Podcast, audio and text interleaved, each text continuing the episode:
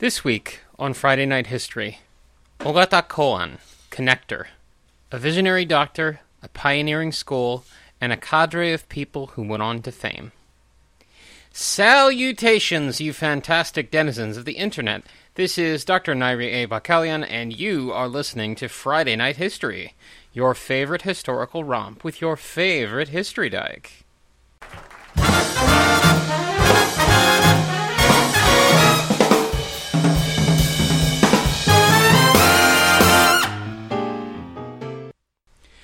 Ogata Koan, connector. There's a kind of person in history you might have encountered before. They're the sort of person who seems to know everyone, seems to connect lots and lots of people who you didn't realize had that connection, and thereby makes currents of influence, communication, inspiration a lot more clear.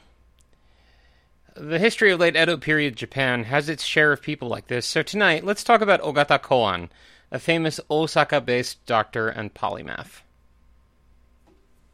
He was born in Ashimori in modern day Okayama Prefecture, into the samurai caste, but chose to focus his efforts on scholarship and medicine, especially Dutch medicine.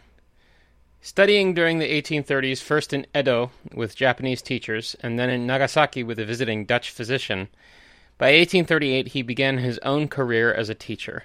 He set up his school, Tekijuku, juku is the suffix for school, in Osaka. Osaka, then as now, was one of Japan's major cities, but it was also a city under the direct control of the Tokugawa shogunate. This was not the shogun's capital, though. It was, however, the nearest thing to the shogun's capital in western Japan. There was a major castle there, after all, and the myriad feudal domains of Japan maintained some measure of presence there, too. A primary reason for this was that this was one of the main centers of rice brokers in Japan, too. So, why does this matter? It matters because the wealth of the feudal domains was measured primarily in their agricultural output in rice. But you can't buy necessities with rice and nothing else, right? And a bale of rice is kind of a pain in the ass to make change out of, don't you think? So the feudal domains would bring their rice to Osaka and exchange it for paper bills, much easier to carry. Osaka brokers significantly grew their own political power this way, too. So much so that Masuya Heiemon, Masuhei for short, the broker with whom the Date of Sendai domain were contracted, once bragged that Masuhei is Sendai.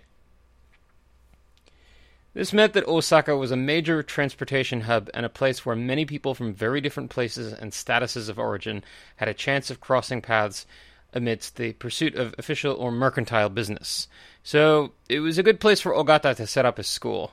And this choice of location at the crossroads of so many people from so many places is exactly why, even though his school might not necessarily be a household name, many of his students went on to very prominent roles in fields of military leadership, government, education, literature, medicine, and more. Some of Tekijuku's most notable alumni include Sano Tsunetami, Omura Masujiro, Fukuzawa Yukichi, Hashimoto Sanai, Otori Keisuke, Nagayo Sensai, Tezuka Ryosen, Mitsukuri Shuhei, Takamatsu and many others. Several of these names are people who have appeared in earlier installments of Friday Night History, so they might be a little bit familiar to you. We've heard about Sano recently because he went on to be a key leader in the Saga domain under the leadership of Nabeshima Naomasa, in which role he later met Samuel Pellman Boyer, the topic of last week's post. Otori Keisuke was a shogunate army general and later a diplomat in the Meiji government. Takamatsu Ryoun was a key figure in the founding of the Japan Red Cross. Fukuzawa Yukichi was a journalist, entrepreneur, and educator who founded Keio University. Tezuka Ryosen, in particular, is the ancestor of legendary manga artist Tezuka Osamu, whose manga about his ancestor's life, Hidamari no Ki, included scenes in the Ogata school. I encourage you to look up each of these names and see what you can find out about them on your own. All told, quite a lot of important people in the development of Japan from the 1850s onward.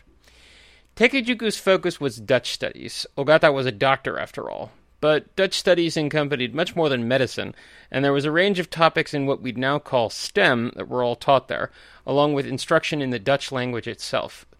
For many of the books from which Ogata taught were not translated. Not everyone who went to Tekijuku became a doctor, of course, but the education available at Tekijuku became instrumental in setting Ogata's students up for later success. But learning about that shared educational experience in what was a very small private school can help us appreciate how he, like Osaka itself, connected people. Ogata Koan's work extended beyond instruction, of course. He was still a practicing doctor, and some of his fame to this day is also in his work on inoculations against smallpox. Again, we've covered this in prior weeks. Nabeshima Naomasa and Ogata Koan's circles had significant overlap for many years. He was also a translator of Dutch works into Japanese, and as an author of original works, including the first Japanese book on pathology, Byogaku Tsuron. If you're able to read Kambun, the National Diet Library has a scanned copy available online.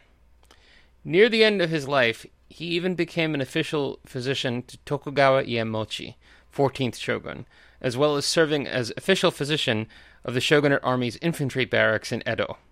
Ogata's career was cut short upon his death from tuberculosis in 1863, but his impact on Japan, through his students, continued for many decades.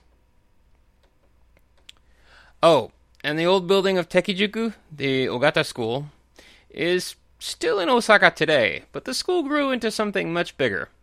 It's a forerunner of today's Osaka University, which maintains an archive of documents and other materials pertaining to Tekijuku, upon which this podcast was based. I'm Nairi, and this has been a connective Friday Night History. Now, questions?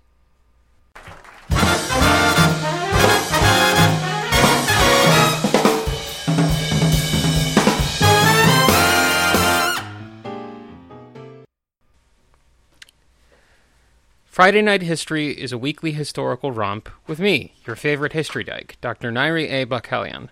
Our theme is Bugle Blue, written by Craig Friedrich, performed by the U.S. Army Blues, available royalty-free at pixabay.com slash music. This and more is made possible by listeners like you. To support this podcast and the rest of my work, sign up at patreon.com slash riversidewings. That's all for this week of Friday Night History. Next week... Japanese veterans of the American Civil War.